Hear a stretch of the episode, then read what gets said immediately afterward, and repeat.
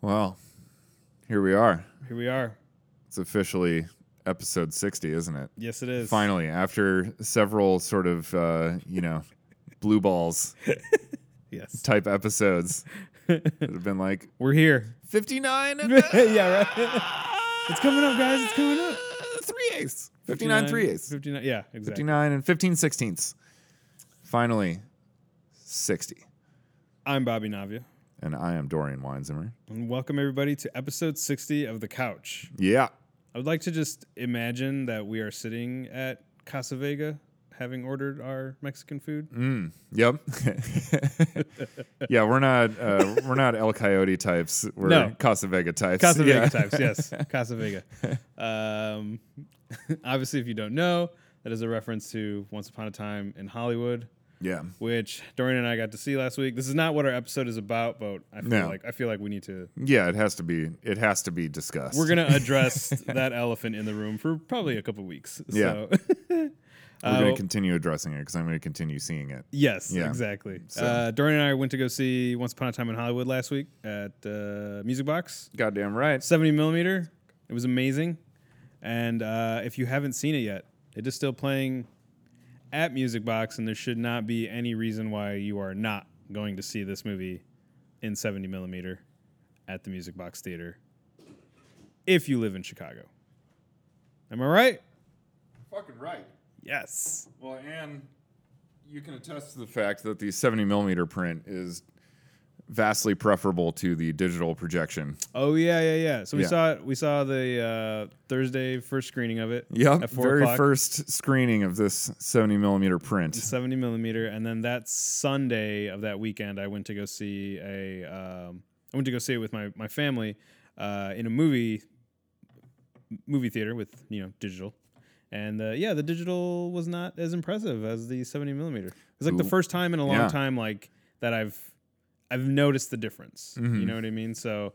Um, it was just like really dark. Thank God, like the audio was good in the theater because that was, you know, at least we could like hear it in some of the, the big parts. But um, yeah, parts of the movie just looked either like really, really dark, like especially in the beginning, like when they're driving through the city, Mhm. like going to that meeting to meet Al Pacino's Yeah. character. Like it just looked a little too dark, Hmm, and I was like, ah, this is really weird. I remember this feeling like a lot brighter because it was like the morning or whatever, Oh, the yeah. afternoon, you know. Yeah, no. So- It's, I do know there there is a, a persistent issue in the film industry as well with like um, you know that a lot of filmmakers have complained about that uh, you know the a lot of the theaters they don't change the bulbs in the projectors yeah, often enough. Probably, not, probably maybe what it was. So so yeah, they said they've said that oftentimes it's like yeah, the shit's a lot darker than they want it to be, Mhm. you know, in those theaters because they just they have a bulb that should have been replaced like 3 months ago, but they don't Yeah. want to spend the money, you know, that shit's expensive. Those Yeah. are expensive bulbs. but um but yeah, apparently so that that could have also played into this as well. Mm-hmm. However, I you know, I'm I'm a big believer in, you know, the vast difference in quality between film and digital. Um oh, there, yeah, Yeah. yeah. Yeah, I mean in a lot of regard. It's you know, it's it's one of those things. Like there's pros and cons to both. Mm-hmm. But, you know, the the film look is something that's sort of like irreplaceable Yeah, and can't really be properly replicated by digital. Digital is very good at doing its own thing, you know, and that's Yes. what's great is that people have actually realized that and stopped trying to make digital look like film. Just Mm-hmm. make it, you know, just make it good at what it does. yeah, right, right. Um, so you know they both have their place in the world, but you know for a guy like Tarantino, especially who his whole worldview is through like the eye of a camera, you know, and and a camera that's shooting film. you know he yes. is not a digital guy whatsoever. No, no, no, no. so you know his his whole eye, his whole style of filmmaking, his whole you know everything about what he does is rooted in this belief in like actual film passing through a camera Yeah, and that does have an effect on you know the work and everything you know and uh, so actually being able to see it on film you know is uh, makes a huge difference especially for a guy like this who it's like you know part of his personality too just like that being such a public thing about him that is been so celebrated about him as well. Obviously his movies are all about the love of film right. and cinema and the people who make cinema and this movie in particular is a love letter to all of that but Yeah, um, you know, being able to, uh, you know, like almost like feel his pleasure that you're watching this movie on film. Yeah. You know, while watching Yeah. the movie, it just adds to it because it's like his hand as a director is always so present anyway. It's Mm-hmm. like he's always, you know, as as Jean Luc Godard used to put it, like the third person in the scene. You Yeah, know, yeah, it's yeah. like it could be Rick and Cliff talking, but Quentin's there. Right. You know the whole time that Quentin's there. so, you know, um, He's there like he's there in especially in this movie he is there in whatever you know uh, commercials are happening on television, whatever posters are up like Yeah. in the Oh, scene yeah. like outside like outside of a movie theater or inside of um inside of Cliff's house. You know, like that's that's where he's at is Mm-hmm.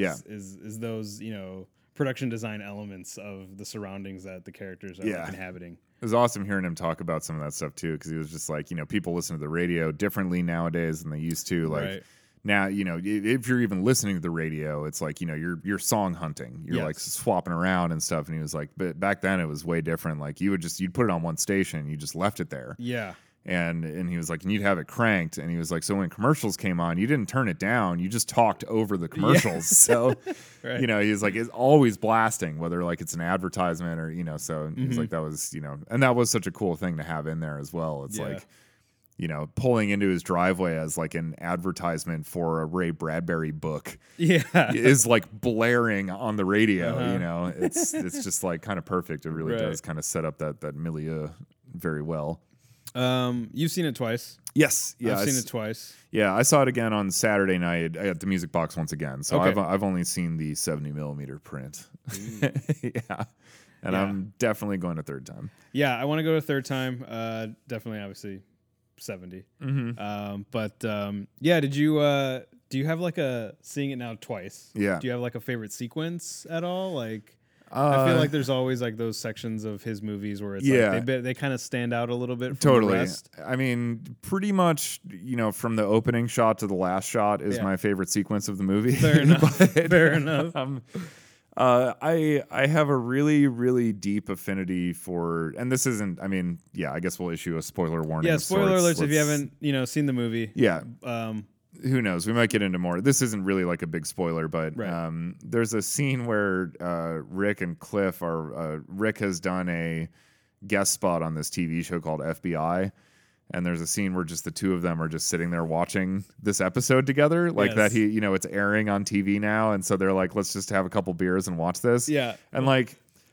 There's a sequence. It's just like a few minutes where you watch like three minutes of this episode. like that's what's filling the screen, and all you're you're just hearing Rick and Cliff talking about it, Right. like just watching the show and like reacting to it. It's like a commentary track. And it's so much fun. It's just it's just like sitting in a room just like watching TV with a couple people. yeah. And but these people happen to be, you know, DiCaprio and Brad Pitt. And- Right. but, you know, playing these characters, of course, but it's just it's such a wonderful little moment. yeah. and I love their banter, and it just it feels, it's just it's it's really like a, a, a I mean, like everything Tarantino does, even when he's you know he he's so good at like riding the line between like being deceptively profound and like unbelievably silly. Mm-hmm. Um, and this is one of those moments where it's like on the surface level, like this is just it's just a funny scene Yeah. because they're just like watching this and it's just like, oh, good leap, man. You know, and you can just Yeah. like hear him like sipping a beer or like munching on pizza. Right, right. And it's just really like funny in that regard. Um, but that you know, as you're watching it, it's like there's a real sweetness to this. Mm-hmm. And there's actually so it, it has all these layers and has like a level of profundity to in terms of like you know character development and Yeah. everything to it aside from you know at, what at first just seems like a very idiosyncratic Yeah. kind of like scene to throw in. Mm-hmm. You know, that again is like very much of the times when, you know, people would sit down for like, you know, appointment television. Like we didn't have TiVos. Yeah, it's like you got to be sitting there at eight o'clock or you're not going to see it, you know? Right. And, um, you know, it, it seems on the surface just like something like that. But then, like, the more they're, you know, just watching it again, I was like, I was like, it was like warming my heart watching this scene. I just like, I felt this connection and this kind of like, you know, because that is how they're connected is like through their work on television. So it's like, in a way, you know, this is like a totem for like the the thing that binds the two of them together. Mm-hmm. And um, you know, even though uh, I don't think Cliff did any like stunt work in that episode, it's like just watching Rick doing his thing. Like you know, he has this vicarious uh, thing that's coming out through that. Right. Um, but at the same time, it's like it's also kind of bringing to light the fact, you know, especially that little line where he's just like, "Ooh, nice leap," you know, when he comes, Yeah, comes like out of the yeah. back and stuff. And it is, it's a good, it's a very, it's a perfect television Yeah. actor leap out of the back of a truck, um, which I know is very constructed Yeah. um, by Tarantino. But it's like, I don't know, it just it's it starts to like feed into some of the other things that the movie's been feeding you at this point, where you start to realize that like, you know. Cliff's not really the double for Rick. Like Rick's kind of the double for Cliff Yeah. that like Cliff's the one who actually does all these things in real life. Mm-hmm. Like he is a real life hero. They even mentioned that he's like a war hero, and Right. obviously you see him his prowess Yeah. in in various uh, you know states throughout this thing. But like he's the one that actually does all those things for real, and Rick's like the one that's pretending all the time. yeah. You know, and it's just it's it starts to kind of bring that element to the surface of it, Mm, okay. and it's just there's a yeah, there's a lot happening in that scene Right. where you think you're just sitting there like, you know, watching FBI on Sunday night, having a six pack and a pizza with a couple of dudes. Um, but uh, but yeah, because it's Tarantino, it's just like there's so much actually that's there. And I felt while watching it the second time that that was kind of like a pivotal moment in like developing your understanding of the relationship between these two characters because it you know it seems fairly clear cut in a way. Yeah, yeah. that Um, moment, that moment when they're watching it, uh, watching FBI, like, because that's the moment before we, you know, fast forward through Italy and his like Italian movies, and Yeah. then we're, you know, to basically like our, our third act or the climax of the movie. Yeah, you know so but uh, um because that that particular scene ends at like whole day in the life uh, Yeah. sequence where it's like it's Cliff, He's on it's set, Rick, Cliff's it's, over at- you know yeah. Sharon. It's the three of them. Their whole day in the life, and then it's it's them too. But the second time watching it, like that scene really like sets up the sort of like it it sets up uh their friendship really nice for me. It's like a nice little nice little cherry on top to the movie so far. Mm-hmm. Yeah. because we start with them and then they split up, and then now we're back with them again. yeah, Um, and it actually really, not that I didn't enjoy, you know, the the Manson part of it at the Mm. end of the movie, but like I enjoyed it more because I was just like, it's these two guys. It's like these Yeah. two friends. you know what I mean? Like they are rising to the fucking occasion. Yep. like, for each other. You know what I mean? And um, I just like loved it even more. Um, and I felt like I got to, not that I didn't hear everything that you know. Um, Cliff was saying, commenting on like, "Oh, I like that, you know, face shot. Or I like that look, you know." Mm-hmm. oh, I like that shot. uh, Yeah, like yeah, you know. But um, it also kind of right in the face. yeah, it also kind of reminded me of like you know when all of us sit down to like watch a movie Yeah. together. You know, uh, I always wonder if there's like a if it's a you know you me like Jeremy, Sean, Hannah, like we all get together to watch a movie, and like if there's just somebody like new that's like come to watch the movie with us or like a friend of a friend, like I'm always wondering if it's like. How are they? how Yeah, they're taking it. Yeah. And like watching the scene, not that we're at the level of a Tarantino written script with things that we say while we watch movies, but it made me think about that too. Like it made me think about all of you guys. Yeah. And just the little comments and stuff. Totally, Like yeah. So it just felt very authentic. Yeah. In that way as well. it's a very universally relatable kind of like moment. Yeah. you know, obviously we've all sat and like watched TV with a friend or something. You know, yeah, exactly. Had comments about it. Um, I also like how it's you know it's it's kind of set up. It's just like this really like minor but really substantial in my mind, like kind of planting and payoff that happens in the script here, Mm-hmm. where it's like when Brad Pitt the first time we see him go home yeah. and you know feed Brandy and then sit down and start watching TV while he's eating the mac and cheese. Oh yeah. Um, there's just a really brief moment where when he sits down and he's watching TV and there's like somebody says some comment on the uh, TV that's like, you know, oh well, just because he's a musician doesn't mean he like he's a you know a, a drug addict or something like that. And Brad Pitt, he's like mid eating, is just like yeah, Yeah. he just says it, and then the scene to- cuts, yeah. but he's just like. You know, it, it just sets up perfectly that like this is a guy who like engages with television on that Yeah, level, right. you know? And so then when he's sitting there watching with, you know, and like the, the banter that comes from it, it's like it's like that guy plus having this like personal investment due to like, you know, his friend and like Yeah. colleague being the actor in it. And Uh-huh. You know, yeah, it just it's one of those things that just without even knowing you needed it, it feels so natural. You know, it's like they probably could have just gone into that scene and it would have been fine. Like, oh Mm-hmm. yeah, he's guest spotting on this, but like the fact that they just had that one brief little moment earlier of Brad Pitt talking to his television. Yeah. It just made that scene feel even more so like, oh man, yeah, this is perfect. like this is exactly what would be happening when one of their episodes airs, you know? Yeah. I didn't I don't I don't know why um I I thought maybe like maybe their relationship like wouldn't like last through the entire movie or something like that, but I I really liked that, you know, that like Cliff and uh Cliff was like always in, you know, Rick's corner and vice versa. Yeah. Like through the entire movie. Like yeah, there's both- never like, a, oh no, I No, don't know if we're gonna, yeah, and I just really, really just love that about them, like Mm-hmm. you know, together and individually. And it made me kind of think of like uh, Jules and Vincent from like Pulp Fiction. Mm-hmm. It's like that sort of like loyalty, yeah, like you know what I mean. And and uh, I was trying to think of other, you know, like. Um, you know duos you know in you know tarantino movies or anything but like that to me was like the closest thing i could think of was you know sitting in the diner, you know, talking about like how I'm gonna leave this life behind and everything, and then them, you know, him talking about like I gotta go make movies in Italy and this is like terrible, you know, it was it drew like a nice little parallel for me, but um, I really like the Spahn Ranch um, sequence. Mm-hmm. yeah, that to me is closest to um, La Louisiane in uh, Inglourious Basterds. Mhm. Um, it just I feel like it's the one movie where like just kind of the tension is like stretched as far as it can yeah, be. I think the La Louisiane is like the better the better one. Like it goes on for a little longer, but there's parts of that sequence that are kind of like horror movie ish, Mm. where you know you don't know what's going on or you're building tension. Or for a while we don't even see like Dakota Fanning's character; she's just shot from behind, Yeah. sitting in that chair. You know, so um, I really dug that scene more. Mm-hmm. Uh, the second time, you know, I saw it and I just I, I paid attention to more like how the camera moved and everything, Yeah. and stuff like that. So yeah. No, it's pretty brilliantly constructed, yeah, and the whole movie really is. But yeah, I mean, they- he really ratchets it up right there. Yeah, yeah, yeah, yeah. Uh, but yeah, no, uh, movie's awesome. Yeah, it is. Please go see It's it. fucking incredible. It is really, really, really, really good. Yeah, do yourselves a favor, go see it. Um, today we're gonna talk about a new movie coming out, new trailer. Yep, It's called The Kitchen. The Kitchen. No, it is not a Fox TV cooking show that is set to air.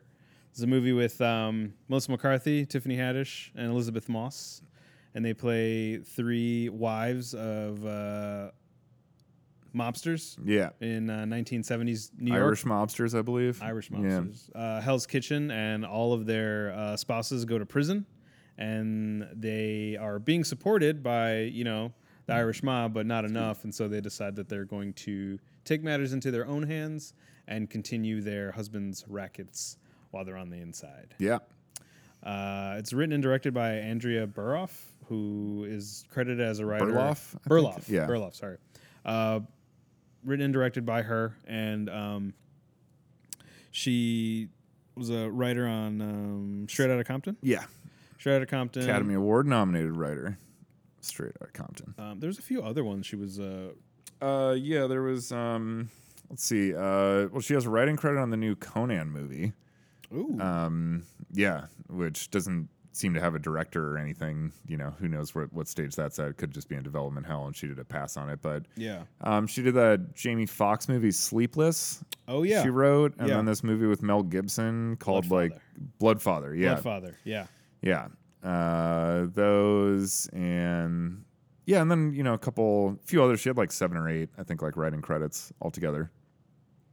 Yeah, it was like ten. Yeah, Sleepless, Bloodfather, World Trade Center. Oh yeah, and that's then a right. short, a short called uh, Domestic. Mm. and this is her uh, directorial debut. Yeah, it is. Uh, yeah, it doesn't look like she's even directed any like shorts or anything. This is like full on Yeah, directorial debut. apparently she was uh she was uh you know hired to write it, and then like she uh, I was reading an article that she she impressed the executives so much at Warner Brothers and New Line that they Mm. were like, all right, we're gonna we're gonna let you direct this diddy Yeah.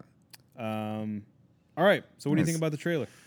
Uh, uh so so Yeah, looks okay. it's all right. Yeah, I don't, think it looks bad. No, it doesn't look bad. No. Uh, yeah, I wouldn't say that. It's just if anything, I mean it it looks aside from like the gender swapping, Okay.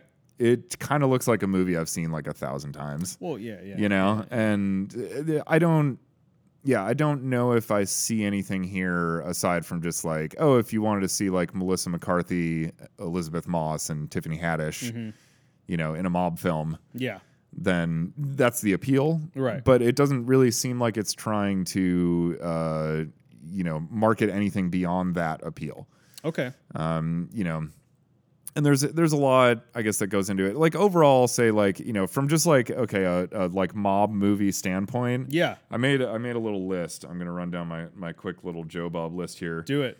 But it like the trailer, it, like literally, it puts in like everything you would expect to see in a mob movie Okay. is present in this trailer. There is a streak of hard luck resulting in the employment of a morally dubious, previously unthinkable solution to the problem All right. the first taste of success, the slippery slope that it leads down, uh, people having conversations while counting large amounts of money, uh, acts of brutal violence being committed in the streets without legal repercussion, uh, New York accents, uh, jokes about the outrageous level of violence that they are now casually engaging in, and then finally an inkling that maybe ultimately things have gotten a little bit out of hand here Just a little bit. just a little bit. So I mean that's that's pretty much if you wanted like a rundown of like what a mob movie is, like that's pretty much it. Yeah. You know. um so I mean, you know, in terms of like, you know, knowing the genre that it's working within, Yeah. It seems to have that pretty down, um, which I guess is you know that's that's sort of an essential component of what I assume the you know objective here is to sort of subvert that those tropes a bit because obviously mob movies are mostly are not mostly they are rooted in you know intense masculinity and Yeah. you know those Yeah. kinds of personalities and you know competitive natures and things like that so um so yeah obviously you know trying to subvert those by you know putting an all female cast that's you know going through the same sort of like genre Right. tropes and how those things might be changed or altered as a result of this Mm-hmm. you know is definitely that's like what you need to do you Right. know you can't you know you can't subvert a genre without adhering to the genre's you know staples Yeah. Right. Exactly. um, and then twisting them. But you have to understand them in order to twist them. And yeah. It seems like she, you know, uh, given her previous experiences, would have the right knowledge base to Oh, kind of like yeah. combine. She knows the rules. Understand, yeah, her understanding of those types of like, you know, yeah, testosterone driven Mm-hmm. genre, uh, you know, uh, like requirements, Yeah. and then take her own, you know, unique voice born from her own experiences just as a woman and as a person Mm-hmm. Yeah. and as a filmmaker and just you know somebody like anyone who has individual experiences in the world Yeah. and uh, you know take that vision and kind of combine those two voices into something that could you know take what she's had to learn as a matter of craft or as a matter of like you know occupation Mm-hmm. and combine it with what she's learned as a matter yeah of artistry and you know herself Yeah.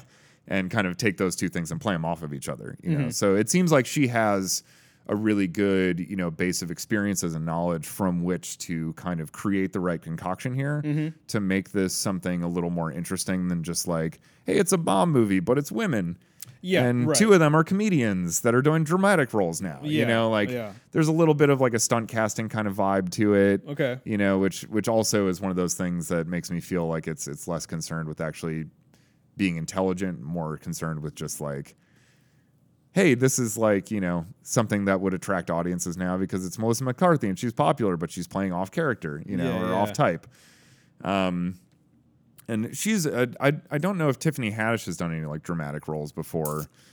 Mel- mccarthy's at least on a couple you know like can you ever forgive me Yeah, she was really good in that. Yeah. I saw that. She was really good in that. Tiffany Haddish has been just mainly comedy. Yeah, I I, don't know if she's done a drama prior to this. has, so, no. so you know, having that element to it, you know, it makes me sometimes like a little cautious because it's just like, okay.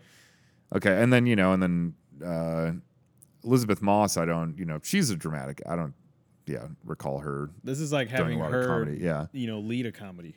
Right. Yeah, It's just so like, you know, uh, kind of left field. Mm-hmm. I don't know why I don't, I wouldn't like see her in this kind of role, but also at the same time, like I'm excited Yeah. to see it because it looks like, uh, you know, I'm not, I'm not, I'm talking in uh, my my comment I'm gonna make right now because I'm I'm just thinking about it too much is because we're so used to thinking of like the stereotype of like mob movies, like it's always male. You know, the the female is you know the the person in the background, you know. So when I think about a mob movie and you know the person in the trio of friends or the duo of friends that is the wild card, I immediately think of like a Joe Pesci archetype, mm-hmm. right?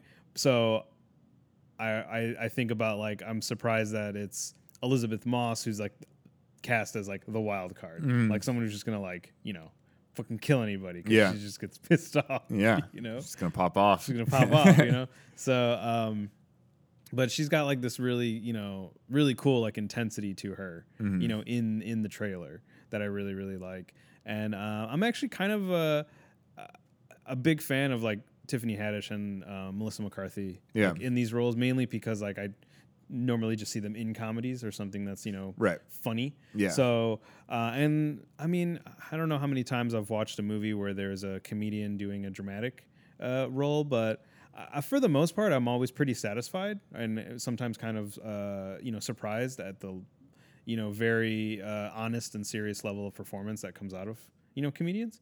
Um, and I've also heard interviews where comedians just say like doing drama is like really easy, like it's kind of Yeah. easy for us. Yep. So you know, it seems to just sort of come fairly naturally. Soderbergh was a big proponent of that because when he did Ocean's Eleven and Oh, okay. he had Bernie Mac, you know, playing one of the characters, That's he right. had cast him mainly to be like comic relief. And then he was like, dude, when we did the dramatic scenes with him, he was like, I want to start casting comedians as dramatic actors because Yeah. like they obviously have such a great sense of timing and rhythm because Right. you have to develop that to be good at comedy. Right. That yeah, no, it's it's like they said, going from drama to comedy is like really fucking hard. Yeah, yeah, But yeah. going from comedy to drama is like, oh, this is like fucking remedial class, you know, for Yeah, actors. right, Yeah. so Um, one of the title cards of the trailer has it that this is a uh, DC comic book. I wanted to bring that up. Yeah. DC Vertigo graphic novel, um, and so uh, this the trailer to me. I was gonna ask you this, but I'm gonna I'm gonna tell you that the trailer to me feels like a comic book movie to me. Mm-hmm. The uh, at least the editing of it. Um, they use a lot of like split screen, and a lot of the s- split screen is like squared off. Yeah. So I get the feeling. Yeah, you get a little bit of panel, which also Yeah. plays into the 70s cinema vibe too, though. Yeah, Yeah, they yeah. did a lot of that type of stuff. Um, but even everything from like the sets, you know, even like the lighting of it, like it feels like a comic book to me. It Mm-hmm. feels a, just a little, uh, a little bit like not a real city, but just like a more enhanced version of a city.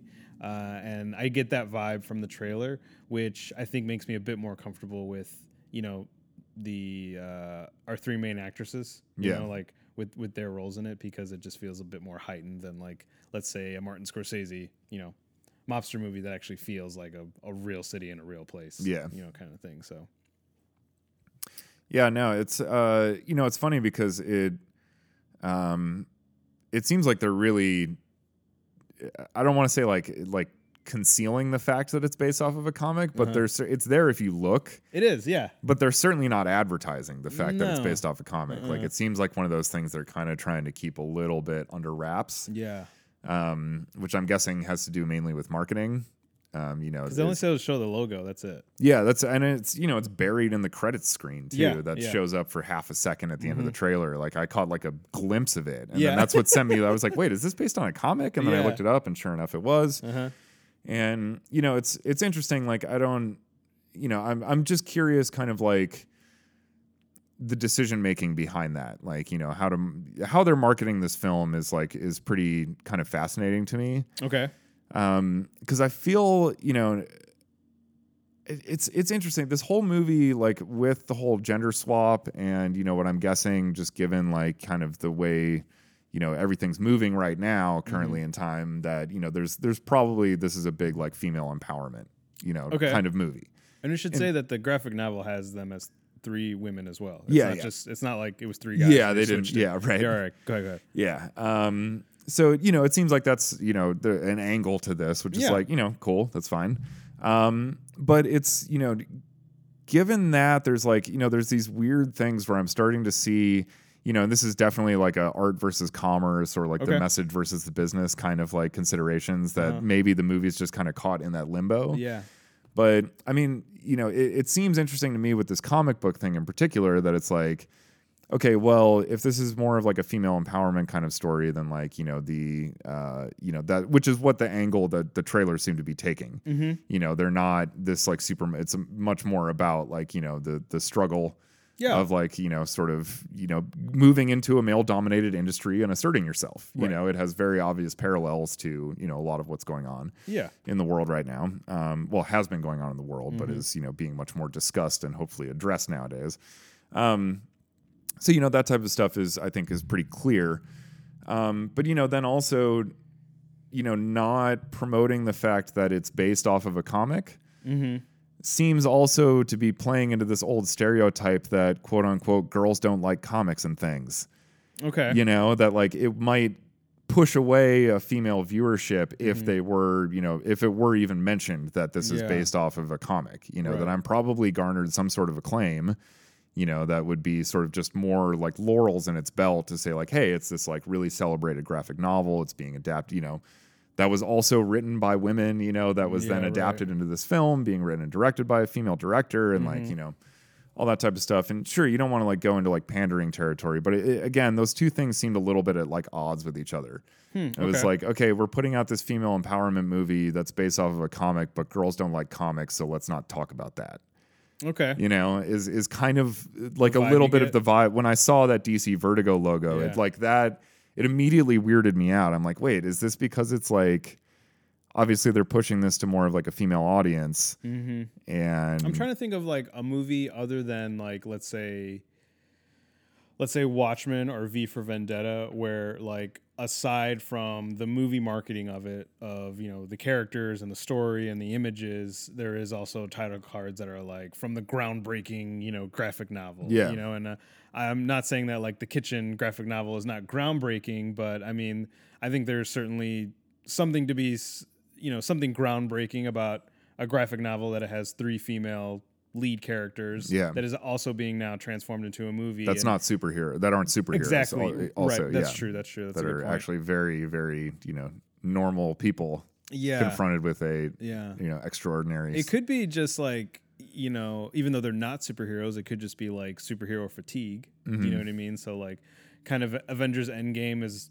like done. Like that's Yeah. all out. So maybe maybe the idea was like it's more like counter programming Exactly, like yeah we yeah. don't want you know people yeah there's enough comic book stuff out there that we don't need to like pile into that Yeah.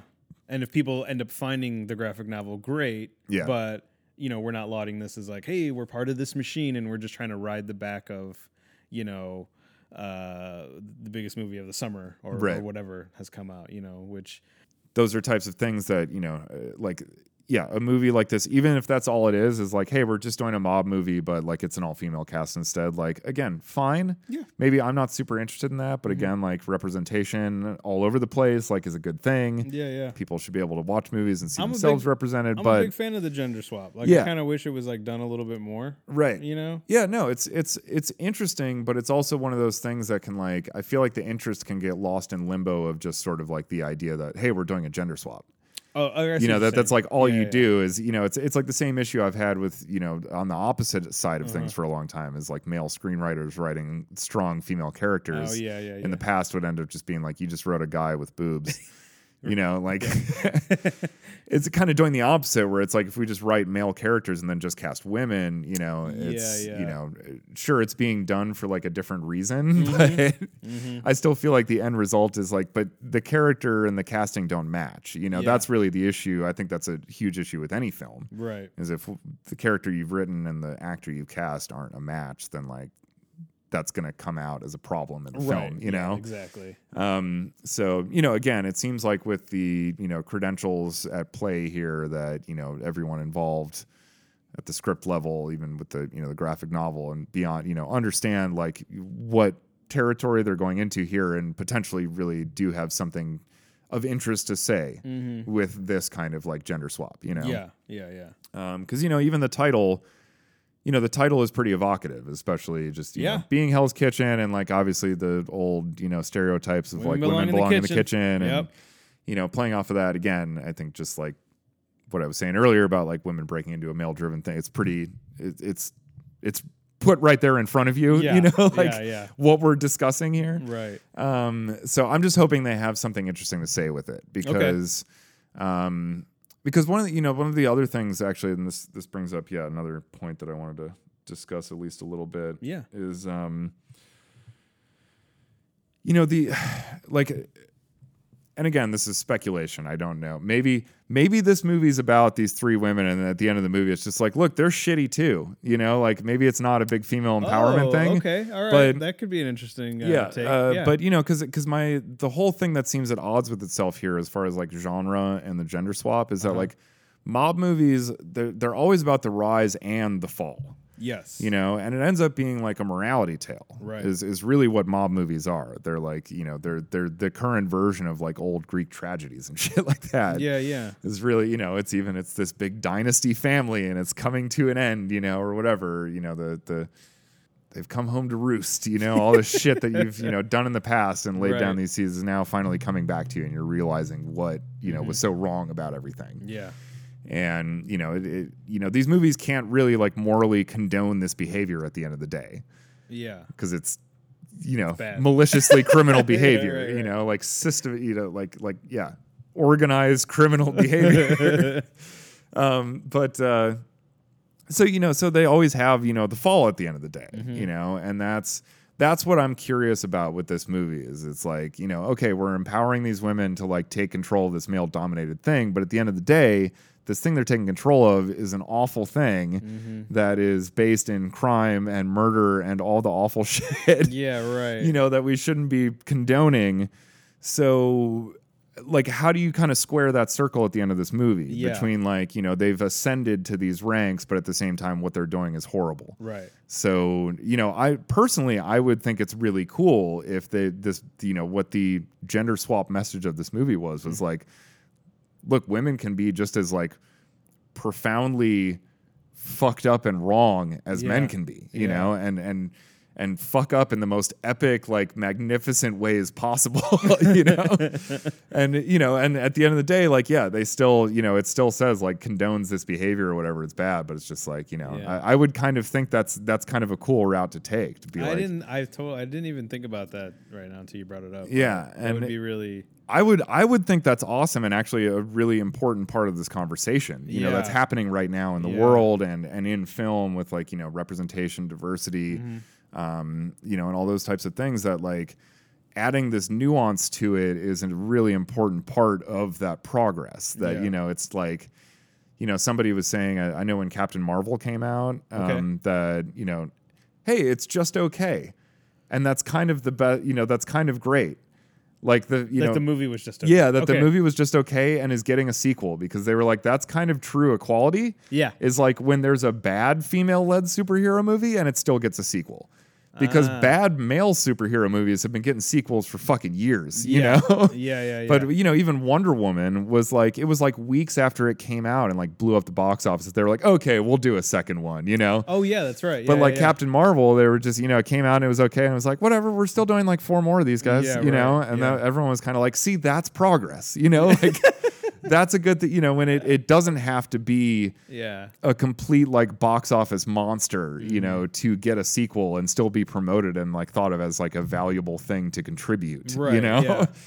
so so you know i like the idea and you know that like hey maybe this is a movie about women that are bad you know and they just happen to be really good at being bad and then that ends up being a problem for them because that ends up being a problem for you know it's like Yeah. universal but we're just kind of like playing the universality of the gender swap is what's could be interesting here that it's like no nothing's different I It's think just that's, women, I you think know? That's, Like- I think that's kind of why I, I dig the trailer. I feel like you're kind of like, as you're telling me this, I feel like you're pulling out my why I like this trailer without even like realizing it. Mm-hmm. Yeah. Because it's just like there's uh not not to like switch to a completely different trailer, but there are parallels. Is that there's that trailer to that movie that came out called Hustlers with uh, Constance Wu, Jennifer Lopez. Um, Lizzo is in it, Cardi B, and it's based off a true story about all these strippers that decided to take a bunch of Wall Street guys for their money. And so when they would Isn't like, that Cardi B's story. I, I think so. Yeah, I'm, I'm pretty yeah. Yeah. Um, but uh, I really like the trailer to the Mm. movie. Um, and I, I, you know, Jeremy sent it to me one morning when it came out, and I was just like, I watched it. I'm like, you know, not in a derogatory way, but just in the way of like the the drive that like these women had to, you know, like you know Robin Hood mentality, like Yeah. steal from the rich and give to me the poor. Yeah. I'm the poor. Yeah, I'm the poor. like I told them, I was my response to this was hit to the trailer. Is like this is kind of what I hope like an Ocean's, all female Ocean's movie would Mhm. be. Like you know what I mean? Like fuck you guys, we're gonna do this for us. You know. But I think the one thing that that trailer does that this trailer doesn't really do too much it all it, it comments on you know that fall that you're talking about like Yeah. this is very prevalent in the hustlers trailer where it's just like it's great we're making money this and that and then there's a part of the trailer where somebody asks the question like at what point do you think everything got out of hand is a Mhm. question in that trailer and then we start seeing you know that fall Sure. in the trailer Yeah. whereas this one i don't really feel like i see that that that switch or that that fall where Yeah. I think there may be that one part where Melissa McCarthy's on the phone and she's just like, if we go to like this part of Yeah, town, we'll like, be we're killed, never yeah. coming back. Yeah, that kind of thing. Yeah. But um, but I mean, other than that, like I, I am really liking the trailer because of it's it's putting it's putting these women in stakes that I've normally seen men in mobster movies. Yeah. and being able to see how they like, you know, react to it Right. per the story. Yeah, it gives it a definitely like a different perspective on Yeah. you know so stuff that is again very well worn. Right. You know? Yeah. but yeah, so you know, I I would think that that's really interesting. And again, being originally you know a graphic novel on the DC Vertigo imprint, you know, would make me think that because Vertigo very much deals with stories of like massive moral ambiguity. Big time. You know, where there aren't really clear cut heroes and villains. It's kind of like you know, Yeah. even the even the people that you're kind of on the side of are you know at the end of the day might even let you down. You know. yeah. kind of thing. Yeah, so yeah, yeah. you know, so I I'd kind of like to think that you know, again, given this pedigree of everyone involved with this, that this could be a much more interesting story that they're trying to weave here than just sort of like.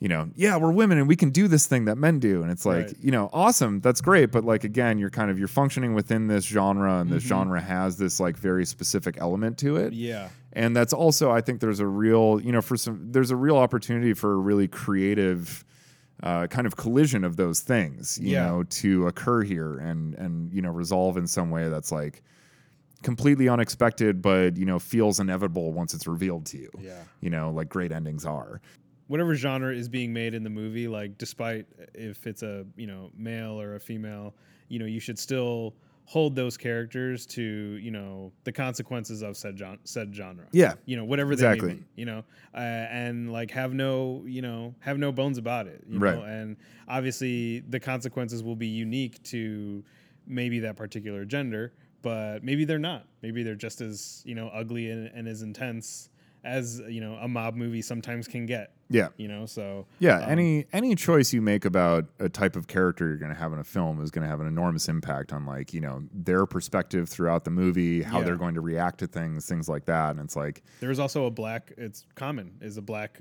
uh, police detective Yeah, that's that right. looks like he is on on the on their case uh-huh you know in Yep. some in some ways so there's there's that as well Yeah. you know that's um, different because it's usually like a white cop Yep. white cop with a mustache Yeah, know? right. so um, yeah but I had two questions hearing you talk. One I was going to ask anyways, but the other one kind of came because we were talking about all this gender stuff. Uh, one I was going to ask, do you have a favorite mob movie?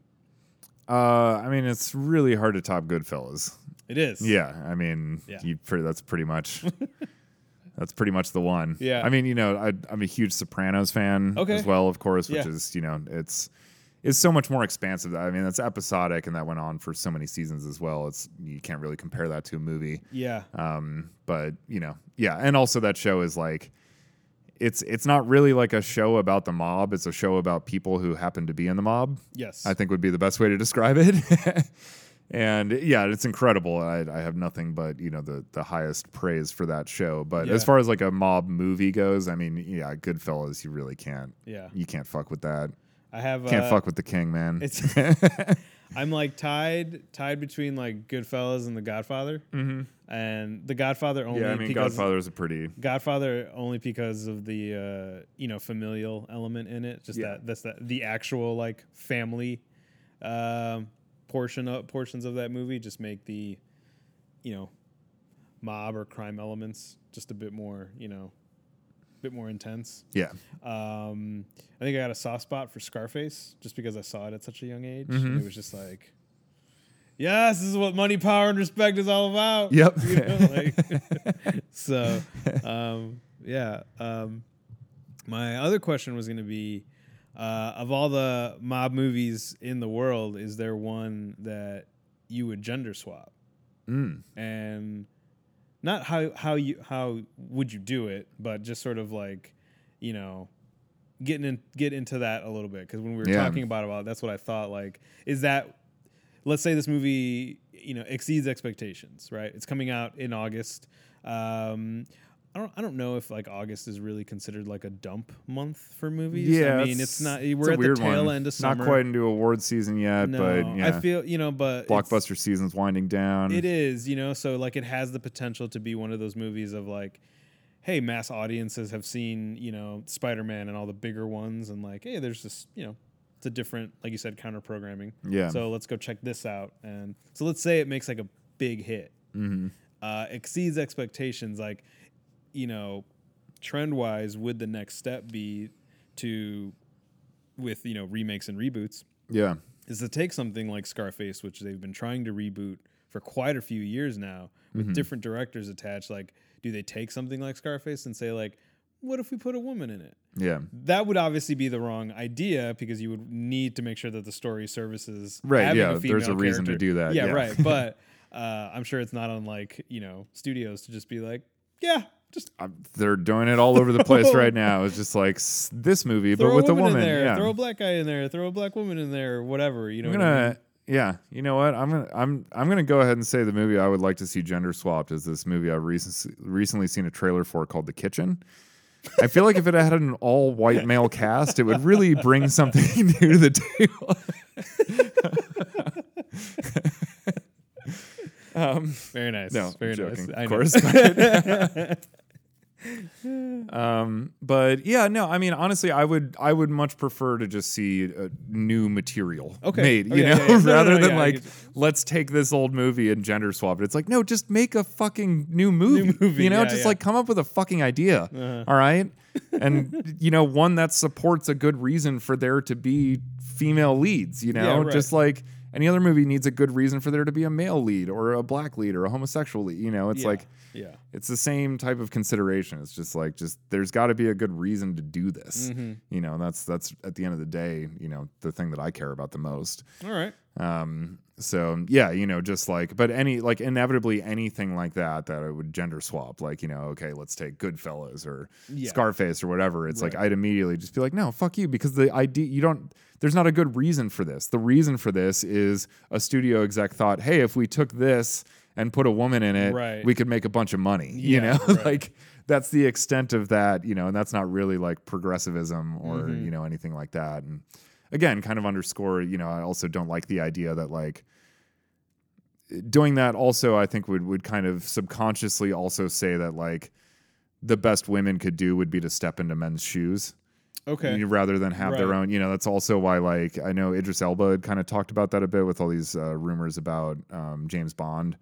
Oh, Was yeah, like yeah, yeah. I'd rather just play a different character. super agent, you know, because again, like you know, putting Black a black Superman. it just makes it seem like the oh well, the best you can aspire to is to eventually take up the reins of this white character, Yeah. you know, right. and it's like no, that's the wrong message. Mhm. You know, he should be his own character. Yeah. you know, that has his own strengths, you know, and and whatever, and and story and mythos, and build you know build that up Right. so that there's this black super agent. You know, that's not Mhm. just like the black James Bond. It's you know whoever, whatever his name is. I don't Yeah. know. Idris Elba. If they just called him Idris Elba, I'd be like, I'll watch that. Done. Yeah. Idris Elba is Idris Elba.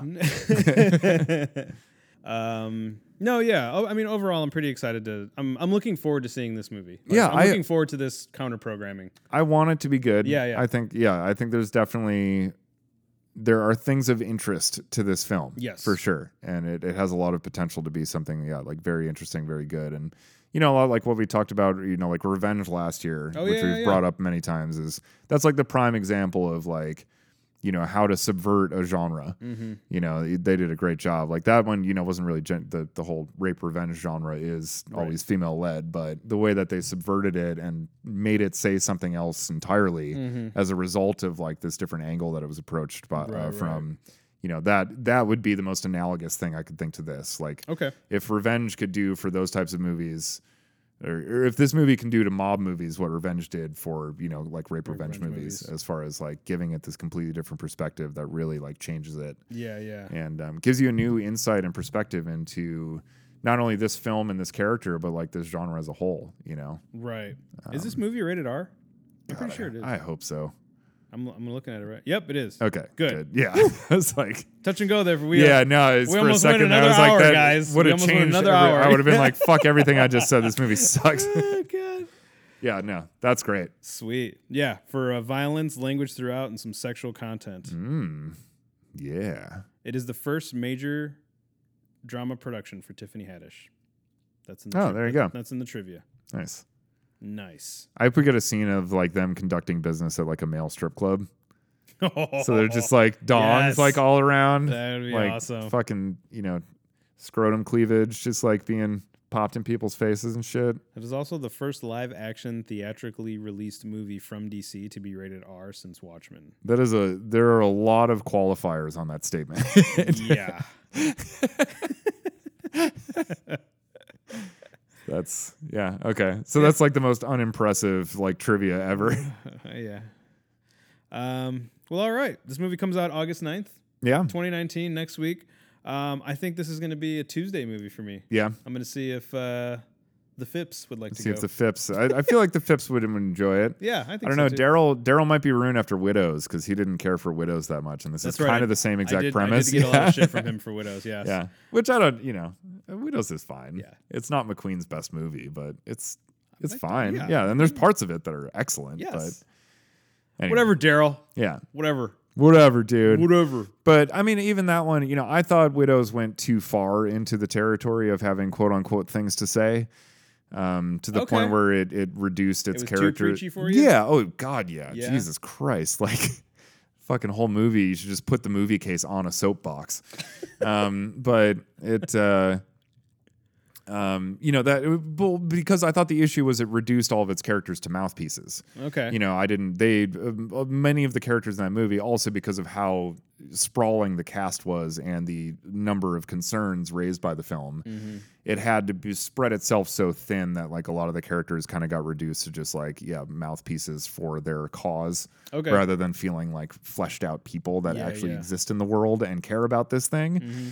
Um, so I thought that was problematic. You know, Okay. uh, not like not like this movie has serious issues and is Right. misrepresenting things. Just like I, as a movie, Mhm. I thought that weakened it. You know, Right on. um, but uh, but I still enjoyed it overall. But like so, yeah. So I think this one, you know, this movie, obviously having a similar premise and kinds of things, Yeah. seems like it might have a better balance of those things of like you know what we're trying to say with this film versus like you know at the end of the day a mob movie also should be kind of fun you know to watch Yeah. Yeah. Yeah. yeah. like we should kind of get wrapped up in the success you know Mm-hmm. so that way when the downfall happens and we have this sort of like you know come to jesus moment of like oh god what have i been doing this is horrible this isn't who i am you know or shouldn't be right. you know that we feel that because we've been enjoying you know the fruits of our labors as well right, Yeah. Yeah. Yeah. so yeah you know that's another like element of balance that that you know comes into the genre that you know be interested to see how they how they really play here